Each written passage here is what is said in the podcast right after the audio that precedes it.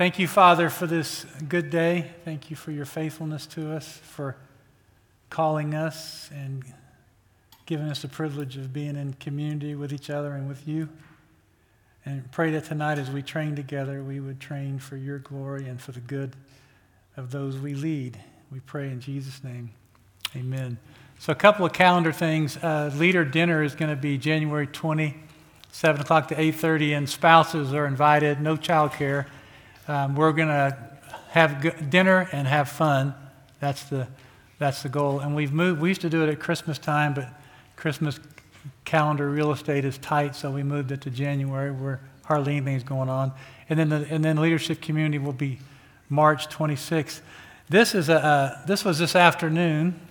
Um, y'all know Linda, and her, her son's been bringing her to church, but she moved to a new home about two miles from here out of the timbers. She was in the timbers for, I don't know, 20 years or more.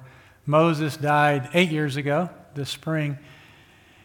And we just had a great visit, but um, she's, she's adjusting over there. And so if, if any of you guys know Linda, gals, I know, I know some, um, at least one, um, Tracy goes over every other week. But if anybody knows Linda and just wants to go by, it'd just be a great thing to do. Pretty easy to, pretty easy to do. And, we, and you can um, call the office. We'll get you the, her um, address and location. But just go by and hang out with her. We went to a little, the little library. We closed the door.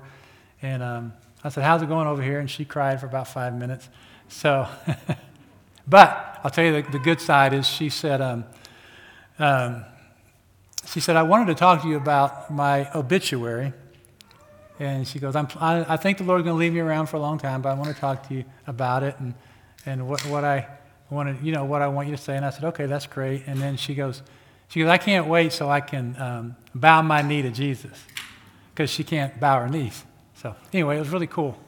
So we're going we're gonna do some training. Um, these, are, these are images that c- communicate different ideas about what leadership is. Um, all of them probably make some sense to you, except for the, the Lego Abraham Lincoln. That one may not make any sense to you. But talent, um, hard work, um, the, the knife with all the skills. Um, is it nature, nurture? You've heard all those. Anybody guess what the Abe Lincoln represents? Theories of leadership? Physical traits. He was tall. And so some people say leadership is tied to physical traits, which is really dumb. Um, because you know one of the, we've all known lots of leaders, really good leaders. I had a, I knew a, one of the better leaders in the Air Force who was I stood about this tall. But these are just different ideas about what makes a leader a leader, and is it the argument? Is it something you're born with, something that you grow into? Is it the result of talent or hard work? And it's apart from physical traits, it's all those things. And mentoring, as part of what we're doing as, as leaders, is we're trying to reproduce leaders.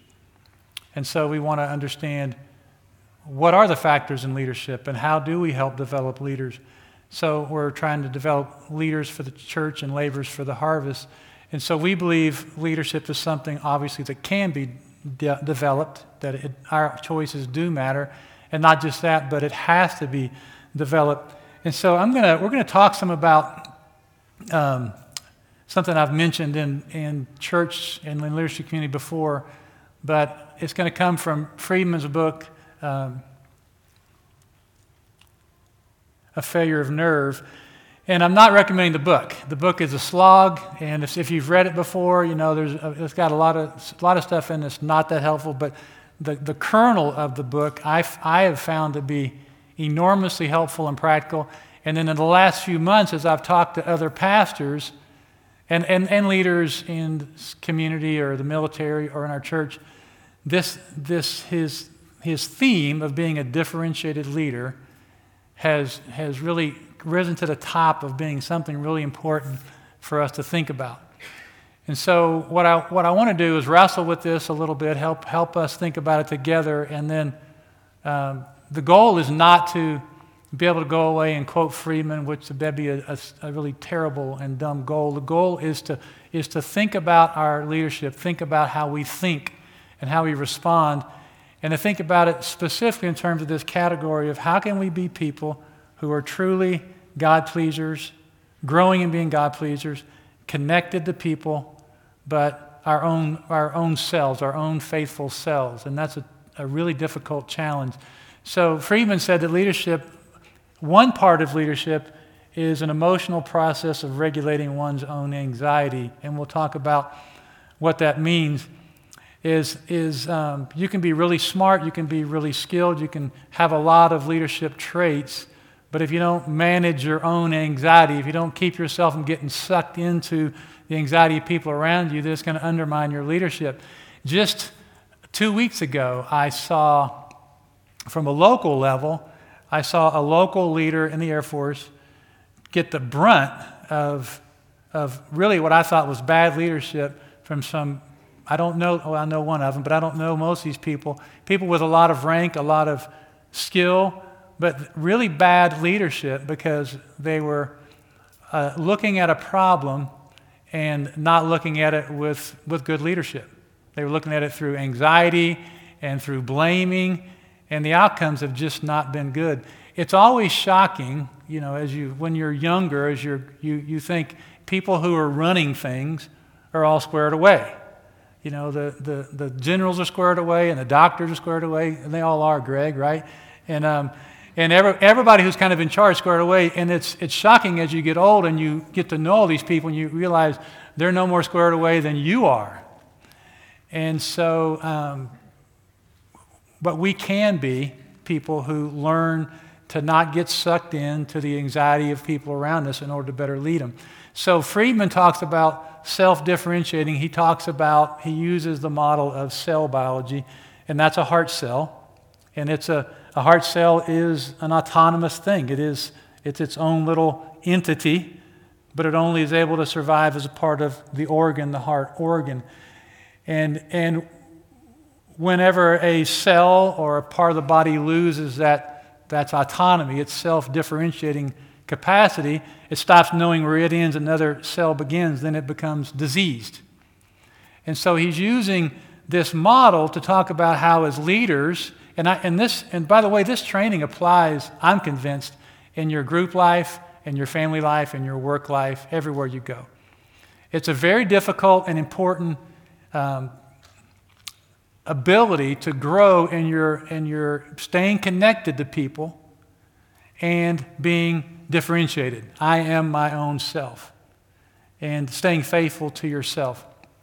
So he says a differentiated person, using that that cell can remain connected without losing their identity and taking on the emotional anxiety of others. And so if you say, well, I don't want to become emotionally detached, that's not connected, is it? This is not about becoming emotionally attached. This is, not, this is about not absorbing the anxiety of people around you. And he, ta- and he dealt with people, Friedman, when he was alive, dealt with um, the, the Pentagon level people and down to families. He counseled families, synagogues, churches, businesses. And he said, perpetually anxious organizations cater, defer to the least emotionally healthy person in the organization. And so, if you've been in a family or an organization like that, we, I had my, my older brother's first wife was mentally ill, and, and the tendency was when she came in the room, everybody began to cater to her and which meant uh, nobody got to have a fun holiday or whatever it was. And we realized we can't do this. It's not good for her, not good for us. And so, on a lesser scale, the same thing can happen in group life where, where the least emotionally healthy person is not, not, not that we don't love them, but they don't get to set the temperature for the whole group. And so a differentiated leader can take a well defined and even unpopular stand while remaining connected in meaningful ways. So that's, as you know, since you guys are, have been around for a little while, you know how that simple statement is enormously hard to pull off. So think about situations you've been in, either in workplace or maybe sports teams, where leaders reflected the emotions around them. They were more emotional thermometers rather than being emotional thermostats and think about what that did to the organization. Think about what it did to the, the group or the church or the family or whatever. So we're going to look at a parable. It's a, it's a, it's a famous parable. It's the parable of the prodigal son. And so just, just so you know, the parables are stories with a point. The main point of this parable is the gospel. But it doesn't mean they don't have secondary lessons we can learn from them. So I'm going to look at a kind of a secondary lesson we can learn from this, but the main point is the gospel. You know the story. I won't even read the whole thing, but there was a, a man who had two sons. Younger one wanted the father to give him his stuff, so he divided the property between them. And um, notice that the, the, the stay home son got his stuff then too. The younger son went off, squandered everything. It was terrible. Came back home and said to his father, Hey, I'm not worthy to be your son. I've sinned against heaven and earth. Just make me a servant. And the, the father threw a party, bring the best robe, so forth, so on. Then the, the, the stay at home son, the older son, was in the field work and he came home and he was very bothered that, the, the, that this brother was welcomed and back and honored like this. And he complained that I've been here with you all this time, slaving, never disobeying your orders. You never even gave me a young goat. I could celebrate with my friends. And I'm thinking, well, he gave you half the young goats. You could have thrown your own party. But when the son of yours squandered his property comes home, you kill the fatted cow. And the father said, You've always been with me. Everything I have is yours. But let's be celebrating. Let's celebrate because this brother of yours who was dead and is alive again was lost and found. So, how did the father's leadership impact his son's lives? What did he do in that story that was self differentiating? And you got you to read between the lines a little bit, but think about the prodigal son. What did he do and not do that showed he was well differentiated? Anybody want to take a stab at it? No right or wrong answer. What did he not do with the prodigal son? Any thoughts? Didn't go rescue him. The, the son came back to him. He didn't go find him in the pig pen. Yeah? Good. He, he didn't tell him no. He was grown. I mean, he, he, he didn't take it personally. Yeah, didn't seem to. I mean, he was sad, but didn't, this is, this is not on me, this is on him. Good. So, what about the stay at home son? How was he self differentiating with him? Any thoughts? He throw him a party. Yeah. I mean, you've been here. Why am I going to throw you a party? And we, we got to have parties all the time. So what he, what he did was there, there was, by being self-differentiating, and again, reading between the lines here, this is about the gospel. First of all, there was something for the son to come back to. I mean, what if, what if, the, what if the father would have just said, oh, my life's a failure, I'm no good, and he, you know, he went and just started, you know, drinking away his sorrows. I mean, there's nothing for the son to come back to. He didn't get sucked into either the prodigal son or the stay at home son's emotions. And our God is, is obviously a well differentiated leader. He, he loves us, but He's the most individual, autonomous being in the universe. And so, thinking about what this looks like in group life, if, you, if, if you're in an unhealthy organization where you're, where you're catering to the least emotionally healthy person, it, it, it negatively impacts everyone, including the person being deferred to. And Friedman says, and, and, you, and I could probably ask for stories, and you'd probably say, oh, yeah, I've seen that many times, is in these unhealthy situations when people get at odds, two people get at odds with one another, they, instead of dealing with the conflict directly, when there's a break in a conflict, they try to rope in a, a third person, and maybe it's going to be the leader. And they're going to look for what they think is a poorly differentiated cell to latch onto. And the way they're going to do that is they're going to go, Oh, Trace, you're just so smart. Oh, you're so godly. You're just so good. And then they want to make their pitch. they're going to flatter you. And you go, wow, yeah, okay, yeah, how can I help? You know? Well, you can help by, by getting sucked into this mess, and leaders get stuck, and the, the infection spreads. I've watched this happen um, in a church recently. So, this is not good for anybody. The differentiated leader is the emotional immune system of any organization family, small group, company, you name it. And so, a differentiated leader influences others to take responsibility for themselves. You talked about how he didn't go chasing the prodigal son. He was, he was ready to take him back. When he came back, he also wasn't bitter. He didn't like Lee said, he, he didn't seem to take it personally because when he, when he came back, he said, Yeah, okay, you're my son, come back. influences others take responsibility for themselves. They can tolerate other people's discomfort because it encourages them to take responsibility. What do you think about that? I mean, what does it even mean to tolerate other people's discomfort? Can you think of a, how would you, how would you restate that, or how would you give an example of that? Give wait time. Yeah? Yeah? In some groups, not small group I know, but at work. on Yes. committee, Yep. Instead of uh, interrupting the silence when you ask them Yep. to do something. Yep. just Yep. That's a great example of, of tolerating discomfort. is, is silence. Yeah. Yeah. Or you have to ask someone a difficult question and they look at you and you want to give them the right answer. You, what are some other ways that we have to tolerate people's discomfort? Not bailing them out at the time there's a challenge or. Yeah, not bailing them out. Yeah. And that's, that's hard to do because you guys are good people. Mark, you've probably, I don't know if you've had to call someone out or, but you've seen it where, you know, some subordinate where you lay it on them and then you send them packing and let them stew in it. You don't call them and go, you know, it'll be all right. You know, you, they need that discomfort for a while. In the long run, the, the differentiated leader's presence diffuses the anxiety in the organization allowing for health. Just you being this differentiated person.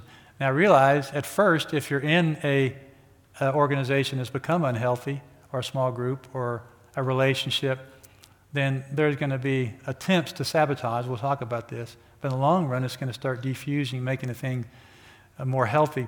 So Friedman says, and I agree, stress, stress and burnout are not primarily because of overwork, but getting stuck in other people's problems. What do you think about that?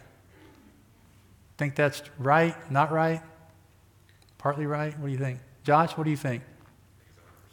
Yeah. Yeah. Yeah. I've had pastor friends who, I had a, a friend who's a pastor, uh, who was a pastor in another denomination, and their retirement rate has gone down every year. The, the, the age at which pastors retiring is going down every year. And, and um, they're burning out sooner and sooner and sooner. And when I ask him about kind of how they operate, well, how they operate is if you're a church, if you're pastoring a church in that denomination of 200 people, you have 200 bosses telling you what to do. That's how they operate. That's their philosophy of ministry. Hey, who would last very long in that kind of a, of a setting? So, how do you stay connected with people but not get stuck in their problems? And what's the difference? Any thoughts?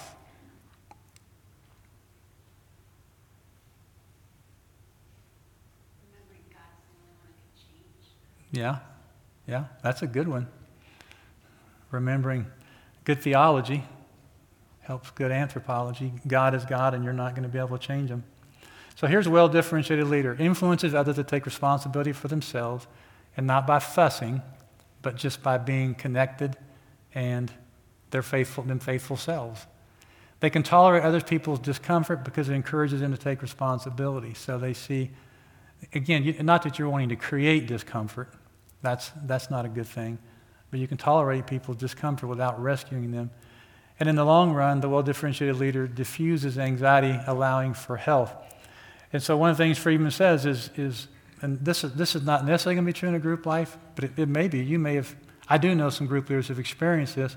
When this starts happening, especially people who are used to sucking people into their um, anxiety orbit, then there's going to be attempts at sabotage. And sabotage means you're heading in the right direction, and you just press on.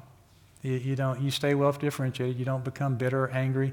You go call them out, but but you don't get dismayed and say, um, "What's the use of leading these people?" or "What's the use of of leading people at all?"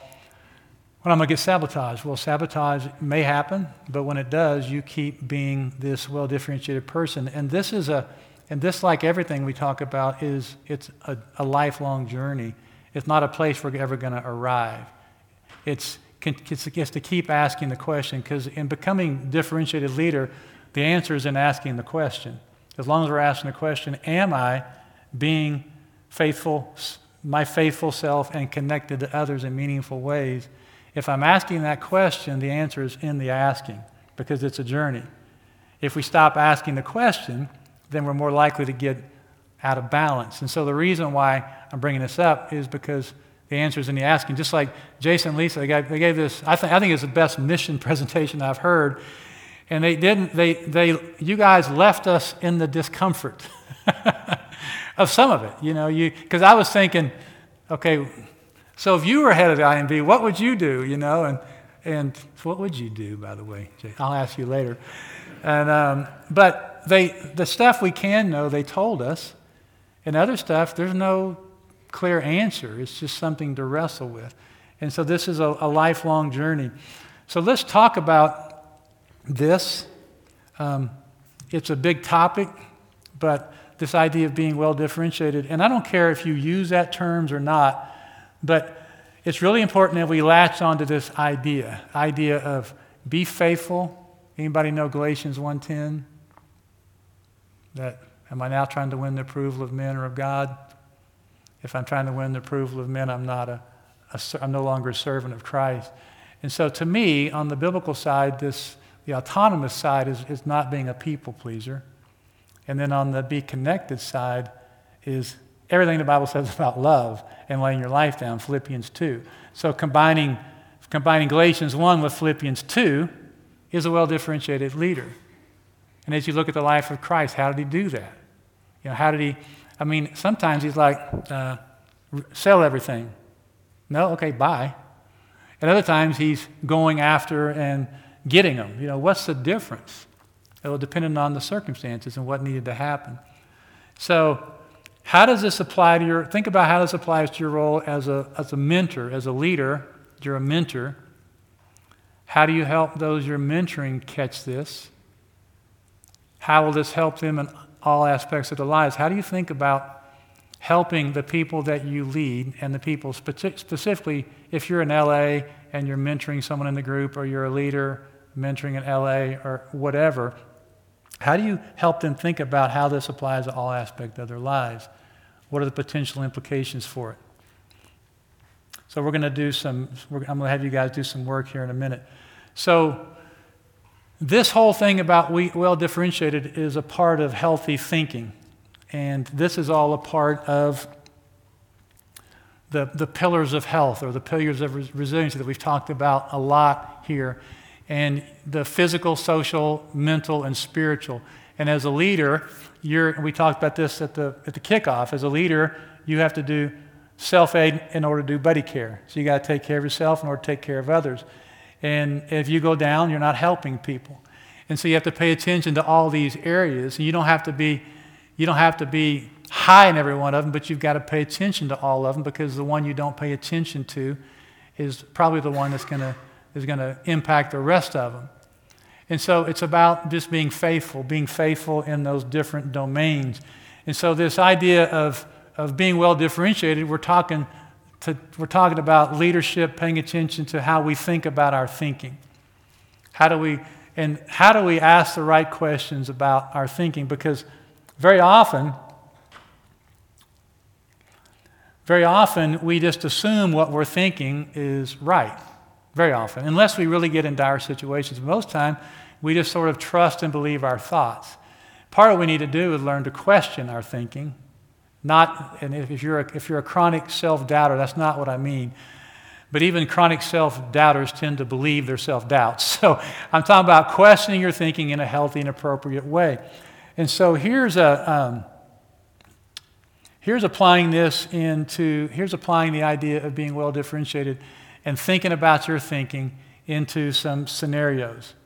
So you have a trigger, activating event, and, and this is the language of trauma or addiction. So I'm not talking about trigger like trauma or addiction. I'm talking about Jim walks in and says, Hey, Terry, um, someone left the lights on. I mean, something just innocuous. Or someone in my group says, That doesn't make any sense. Why'd you ask it like that? Or my group stares at me and doesn't say anything. Anything, any innocuous triggering events. So don't think trauma, don't think addiction. And then what, what happens is immediately the thoughts that follow. What do you, what do you say, your, say to yourself? So you're, as you're thinking about your thinking, how do I become a more well differentiated leader? Applying this in real situations, something happens. And then when something happens, you have thoughts that follow. And what are the thoughts? The mother of all, the mother of all thinking errors is jumping to conclusions. So we tend to jump to conclusions. And uh, uh when we jump to conclusions, we're almost always wrong. Mind reading is kind of right behind jumping to conclusions. We think we know what's in their mind or what their intent was.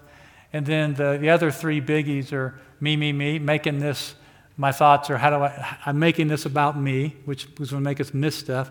Them, them, them, making it all about them, or always, always, always, kind of making everything into this is always what you do, this is always what's happened. So, what are the thoughts that follow? And then the consequences are the emotions that follow those thoughts, and then the reactions of what we do. So, here's where I want you to um, get out a piece of paper or get out a welcome card and a pen, if you would, and, and think about your thinking. And this is just this is an exercise. And I'm not trying to get you to learn a model. I'll, I'll give you two models. I'm not trying to get you to learn a model. And I'll tell you again, the whole purpose of this is for us to think about our thinking and to be able to, to instead of just be rolled like you're standing on the beach and here comes this thought, it rolls us and, ch- and churns up our emotions and our actions. Learn to surf that same wave and go, okay, here's what I'm thinking, here's what I'm feeling, and here's what I'm doing. So, this, is a, this model is you have an activating event. And again, this is not the language of trauma or addiction. It's just something happens, you name it. And I, will I'll walk you through mine, and I'll give you something and you'll go, man, Terry, you're pretty petty. Okay, well, that's exactly right. So I'll give you mine. So you have activating event, then you have your thoughts, and then the consequences of your thoughts are you feel something and you do something often. And then often there's a following thought after that happens. You feel something, do something, and so on. So here's my activating event. You ready? This is big trauma. Christy came in a couple of weeks ago. Christy knows it's going to be about me. Christy came in a couple weeks ago and she cooked dinner and, gone, and left. And normally, when that happens, I do the dishes. She's gone for the evening. She came home. And I was in the other room working on something. And she just basically, you know, here, here's, here's the initial thing I heard You didn't do the dishes. Here's what actually happened. Huh, the dishes are still here. That's what actually happened. But what I heard first was, You didn't do the dishes. So that's the activating event. Pretty petty. So my thoughts my first thoughts was, I didn't do the dishes because I was working on your computer. Uh, mind reading, self pity, self righteous. My emotions were defensive. So the fight or flight kicked in. For me, it's never flight, it's always fight. And then, um, and so the response was, Why are you asking me that? That was my response. Why are you asking me that? And so then my next thought and this all happens pretty quickly, like boom, boom, boom, boom, is she's not grateful. Never mind the fact that she didn't know I was working on a computer and she was just asking, she was just making an observation. Christy tends to, at home at least, think it, say it. So this was just basically her, huh, you know. So my emotion was self justification, unappreciated. And then I said, I was working on your computer. You know, wait, you know, like here's my back, pat me on the back. And then my next thought, which happened pretty quickly, because unfortunately kicked in pretty quick, is, Terry, you are being stupid. That was my next thought. My emotions were calmed down. And then my, my reaction was, okay, so why did you ask that? And so it, it didn't turn into a big deal. I mean, it, was, it all went away pretty quick. But my, my point is, this kind of stuff happens all the time. All the time. And these activating events lead to thoughts, lead to emotions and reactions. And if we don't, and I didn't sit down and get out this chart that night, but my, my whole point of this is, as leaders, we have to think about our thinking. And I don't mean evaluate, and please don't get out a chart at home and, and start doing this to your spouse or whatever, your roommate, but just learn to evaluate your own thinking. So think about uh, an activating event, and it could be in your group, could be at work, could be at home, and walk yourself through this process. Maybe I, I'm not going to make anybody walk us through it, but if somebody wants to volunteer, they can. I already, I already gave you my pet example, so, so go ahead and do it. Spend, spend a few minutes, think about an event, thoughts, emotions, reactions, maybe then follow on thought. You can go three deep or two deep or whatever you want to do. Okay, let's go ahead and do some thinking about our thinking. You can keep working if you want. But Anybody want to volunteer? Everybody starts looking down. Anybody want to volunteer to get just walk us through us? Jim, Yeah. I- stand stand up and walk us through it. So, gosh, mine just happened. So, Terry walked. Uh oh. So here's I don't, I I don't get I don't get to be an activating event. so here, here's the, the activating event. This is so good. Terry walked out of the bathroom and walked right up to me and said, "Jim, can you change the, the roll of paper towels is out in the men's ba- bathroom?" And immediately, my response was self-defense because I I'm, uh, was emotional. Ooh, I'm not doing my job. I'm the building guy. I'm supposed to make sure that stuff is filled. And so then my reaction was, well, my cleaning lady was sick. and so she wasn't here and didn't get it done. And then down another layer was, well, that's a really stupid thing to say because I have a clean person on Saturday. And it just didn't get done. And then I think the, uh, I actually did do the, wait a minute, Jim, this is stupid. Just go change the paper towel and get it done. That's mine. Yeah, good, good. Glad to glad to glad to trigger you. Anybody else have any? Okay, I'll, I'll tell you why this is important. And, and does anybody else have one they want to share? A little process. Okay. Uh, I haven't talked to Bree about it, she might have the same one. Never know. Um, at group, one of the ladies said, you know, I really don't like having off weeks. I like meeting every week. And so immediately I was like, well, you just don't understand what it's like to meet every week. And just questioning, you know, we're not meeting the needs of the women in our group. And then I was like, well, then we're just stuck. This is our schedule. We already said it. But then she was like, oh, and I'm willing to lead. So then my brain went, oh, well, that's great. And then, oh, she might be a new leader Hmm, good. Good. Yeah, a great example of, of this is this is common, and to be to become more well differentiated, which some of you are really good at this, is is is putting up um, appropriate kind of stops in our in our thinking. You know, so you can't help what you can't help necessarily emotional reaction. You can't you can't always help the first thought that pops in your mind. But what are some scripture about what we're to do with thoughts. You don't have to give me the chapter and verse. What is some scripture about what we do with thoughts? Take them captive and make them obey Christ, make them obedient to Christ. So we, we have responsibility to take thoughts captive, which is assuming we have rogue thoughts. And we have to, we have to re- rein them in. You know, set your mind on things above, so forth. So, any, anybody else want to throw one out before we do some other application? Okay, I've had this week that, I'm like, this is really good language and vocabulary for me. This person doesn't even go to River, so small group people don't think it's you. I, I, um, ha- I have someone in my life who I- expects more of me than I can offer. And my emotion was resentment, and my reaction was I'll pull away. And then I got a text that only affirmed that, yes, she expects more of me than I can offer. So I stewed on it, and the resentment went deeper, and I pulled away more. But then I realized, we've got to talk about this. I, I really become even more of a fan of, we've got to talk about this. So I picked up the phone and called her, and the conversation started out terrible. But uh, it ended up an hour later in a really good place. And I felt so much relief at the end of it uh, because it kind of, kind of come out in the open. And I found that, okay, I can take steps towards her now because we've addressed the unhealth in the relationship. Good, good example.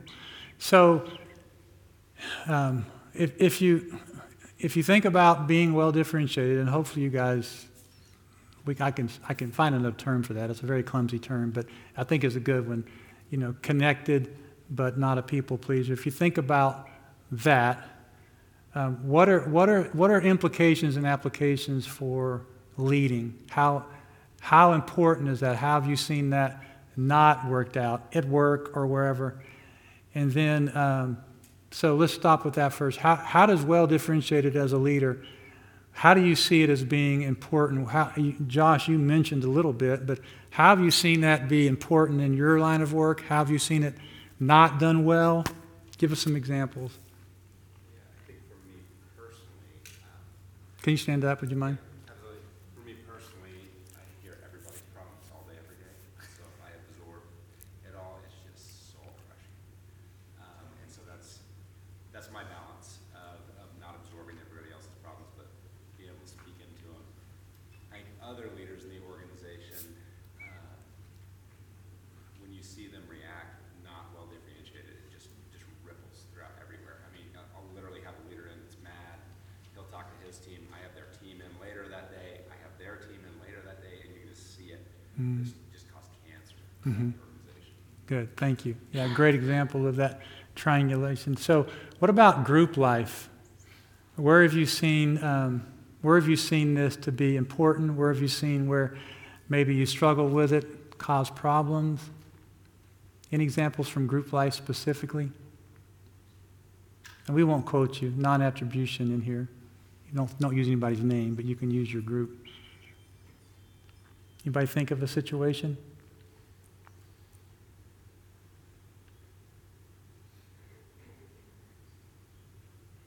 I'll give you a minute. I'll try to let you be uncomfortable. Hey, um, I have one. Okay. I'm not sure it was necessarily group, but it was working with another young person. And, um, the- a person I was talking to started crying about some decisions that friends were making, was really emotional about it. And my first thought was that this person that was crying was upset because they felt responsible. Maybe they hadn't been a good buddy, you know, all of those things. But, so I started asking questions about that. And it turned out the person was crying because of their sorrow for the bad decisions that other people were making. And I, I think sometimes we think we aren't supposed to have emotions about that, but I think that is a well differentiated leader. Like that, that's how God feels. He's sad when we're making bad decisions. hmm He's sorrowful. Um, so I think that's part of like being connected, but then this person I was talking to was trying not to rescue or tell them they're bad or whatever, but figure out the right way to walk with them, but also had emotion about this thing that was happening. Mm-hmm.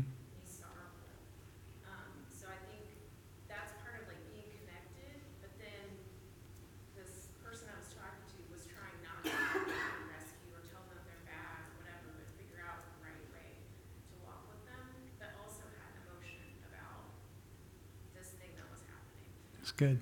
Very good. Thank you. Any other example? Because in my, in my estimation, you guys are differentiated leaders. You are healthy leaders. And, but this is about, this is not about, we need to become this. I, I feel like we are this, but we want to get better. So don't hear this like this is the f- deficiency. I feel like this is something that is a proficiency that we want to keep getting better at for the glory of God and the good of others. So it can be a good story. Yes, Lisa. Um, I have one just with working in a school, and I feel like some of it could apply to group life. I know Allie probably is taking some of this stuff too. But I mean, you see a lot of the, um, just managing people's expectations, especially when you're in close relationship with the school principal and working alongside them. And what I notice is having a clear vision of what things are supposed to look like, um, can help you if you're getting input from other people around you on what they want it to look like. Because then you can still listen and get their input, but then you can also pass that clear vision to them of like, oh, that's a great idea, and that goes along with this thing that I want to do, or actually, no, I can't do that because this is what we're doing. And then you're leading with you, with the vision that God has given you of like what things need to look like, rather than just listening to everyone around you to Hmm. figure out what it needs to look like. Well, that's, that's a super good point. And so the, the, the two pastors I met with the last two weeks, they didn't have a clear vision. They were getting sucked in by the people around them and getting torn, and they were burned out and ready to quit.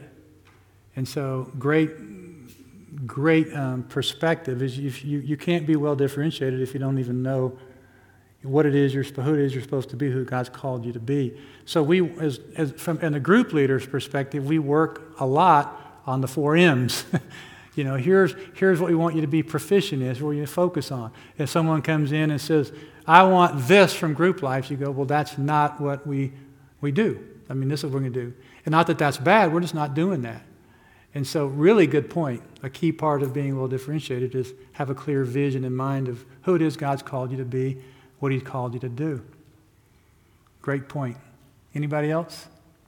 I was just gonna say, groups that I have been in, um, that have really clear boundaries, make me feel really safe. So I think boundaries, well-differentiated leaders are good at boundaries, even the time of like, you start this time, and this, like, always knowing what to expect, feels really safe.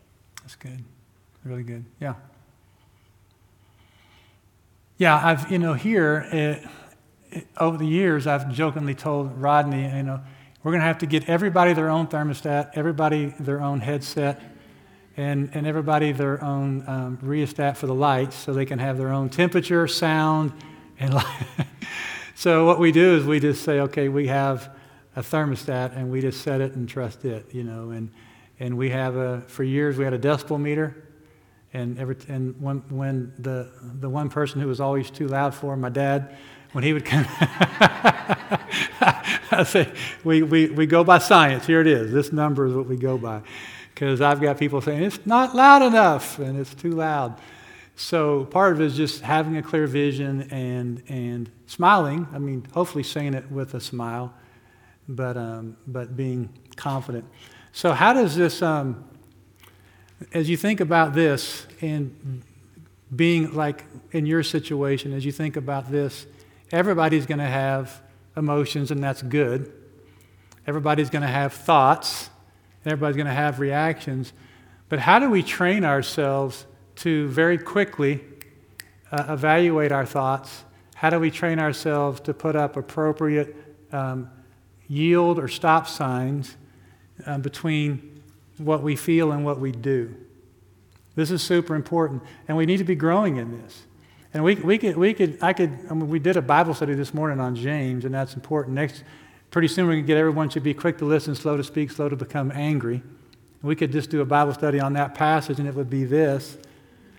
How do you become quick to, quick to listen, slow to speak, slow to become angry? How do you put up those, those very, how do you, how do you learn to put those stops up quicker? One of my goals with Christy is I, I'm never going to become perfect in my emotions and reactions, but I want to back up that reaction time a lot. So, what are some things that work for you as you have become who you are as a, as a, as a leader? Scott, I'm pick on you. I told you I wouldn't pick on anybody, but I'm pick on you. You just got you you you lead a lot of people in a lot of spun up, uh, sp- lot of spun up situations. Um, what do you do? So uh, intentionally hit pause um, and then consider how do I want to respond instead of how do I want to react. So that, that word reaction is kind of a, that's on the blacklist in my company. We, we talk about responding.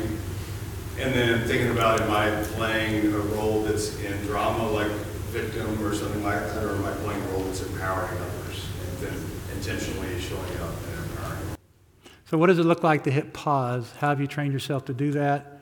Are you talking about a minute, a second, or what, what does it look like? It definitely depends on the situation, but I, I have a pause button on my desk, and a lot of leaders in my company They to their laptops or, or whatever, and so depending on how, how severely I'm triggered or what this situation is, it could take time, but what I really want to do is ask myself a question that's going to make me think, so I'm not feeling, and I'm going to, I want to ask that person a question, so they're going to think instead of reacting emotionally as well. Very good. So, is anybody, I know you have, but who, if anybody be willing to, in a group, you, you mentioned, um,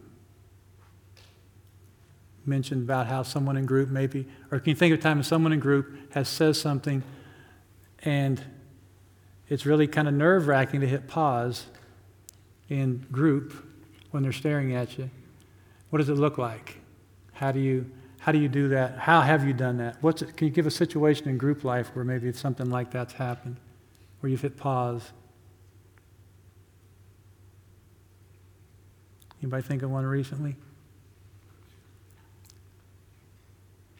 Sometimes a pause can be really, really quick. Sometimes it needs to be long. Sometimes the pause is tied into letting people sit in their discomfort as you just look at them and try to formulate your thoughts. Some of you, I, I've told Scott and Trey some about this experience, but we, I had a, a young man come up to me about a month ago, never been to River before that I knew of, and he walked over, introduced himself to me, and the first thing he said was, um, I like to stir things up. That's the first thing he said. And so I hit pause for 1001, 1002. and then I said, Is that because you're arrogant? And he, he backed up and said, No, um, I try to bring people together. And I, 1001, 1002. I said, Well, are you assuming we're not together? Because we are. And then he backed up again. Anyway, I, I, I, I, said it with, I said it with a smile, no animosity, and I pat him on the shoulder. I said, Look, I, I get it. I used to be like that. I said, But this is not going to help you. You know, just be, leading with your insecurity is not going to help you. You're going to be okay. And anyway, he, he's been back for a month. Evidently, he's come to Christ in the last few weeks. He brought his parents to church. So I didn't run him off. But, but sometimes the pause can be, be very, very quickly. And I'm not, and, and this, this is never to say that you don't say hard things to people. Because what, what he did say to his credit at the end of our short conversation, uh, well, he, I pat him on the back and I said, You said you like to stir things up and I like to be honest. And he said, Sometimes honesty can be love. And I said, Yeah, sometimes it can be. So here's the, here's the last thing we'll look at, and it's a, it's, um, you may have seen this before. I think it's from the, I, I got this from the um, Army Resiliency Training. It's, I think, from the University of Pennsylvania. Pennsylvania. They have this, um, uh, they help do the Army's training on resiliency. And there's a million models like this. It doesn't, if your company's got one, James, if your organization has one, doesn't really matter what it is. It just, again, our whole point today, and I hope you get this, is not to memorize terms or models, but to think about your thinking and to be proactive in thinking about your thinking and your responding and to be a leader who's growing, growing, growing. And this ideal model is, is the, the I is identify and understand the problem, to think well. And, and that's underlined because that one's all by yourself. That's what you do yourself. And this could, this could be some big problem. It could be something that's you're about to talk to someone in your group or a subordinate in your workplace or whatever. But this, this, this model has to do with dealing with, like what Marcy talked about, when there was something going on that needed to be addressed and not just shoved under the carpet. So the I, the, the I part can, can be you. It can be a minute, an hour, a day, where you're thinking about understanding the problem. You're trying to think well about it. What's really going on here? And then the, the D is where you try to describe the problem objectively and, uh, and, accurately as you can with that person. You know, what, the who, what, when, where. And then the EAL, these can happen in any order. There's no order to this. The only order is that the I is where you're trying to do this by yourself. Or you, you invite a friend in to help you think about it, if you can do that in a way that's confidential or whatever.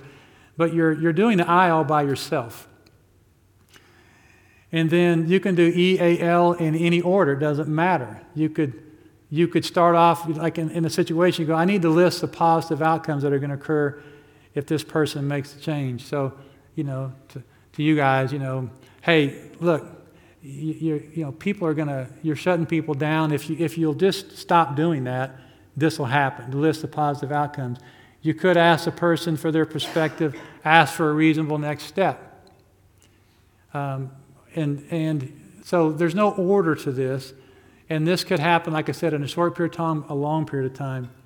But the, um, this, to see this as it really is, this is showing love to people. And I'm, and I'm talking about people in, who are doing disruptive things in group or doing disruptive things in their life, and you have some authority or um, you have some level of of um, respect by them, where they'll listen to you. The, this model, or something like it, where you're thinking about the problem accurately, and Marcy took the time to kind of extract herself from it a little bit, because she immediately was sucked in with the emotions. And then you thought about what is really going on here. And then you walk through that, that, that process of trying to get to some kind of positive outcome for the person. There are people around who are just going to be hardheads. They're going to just um, buck you at every turn.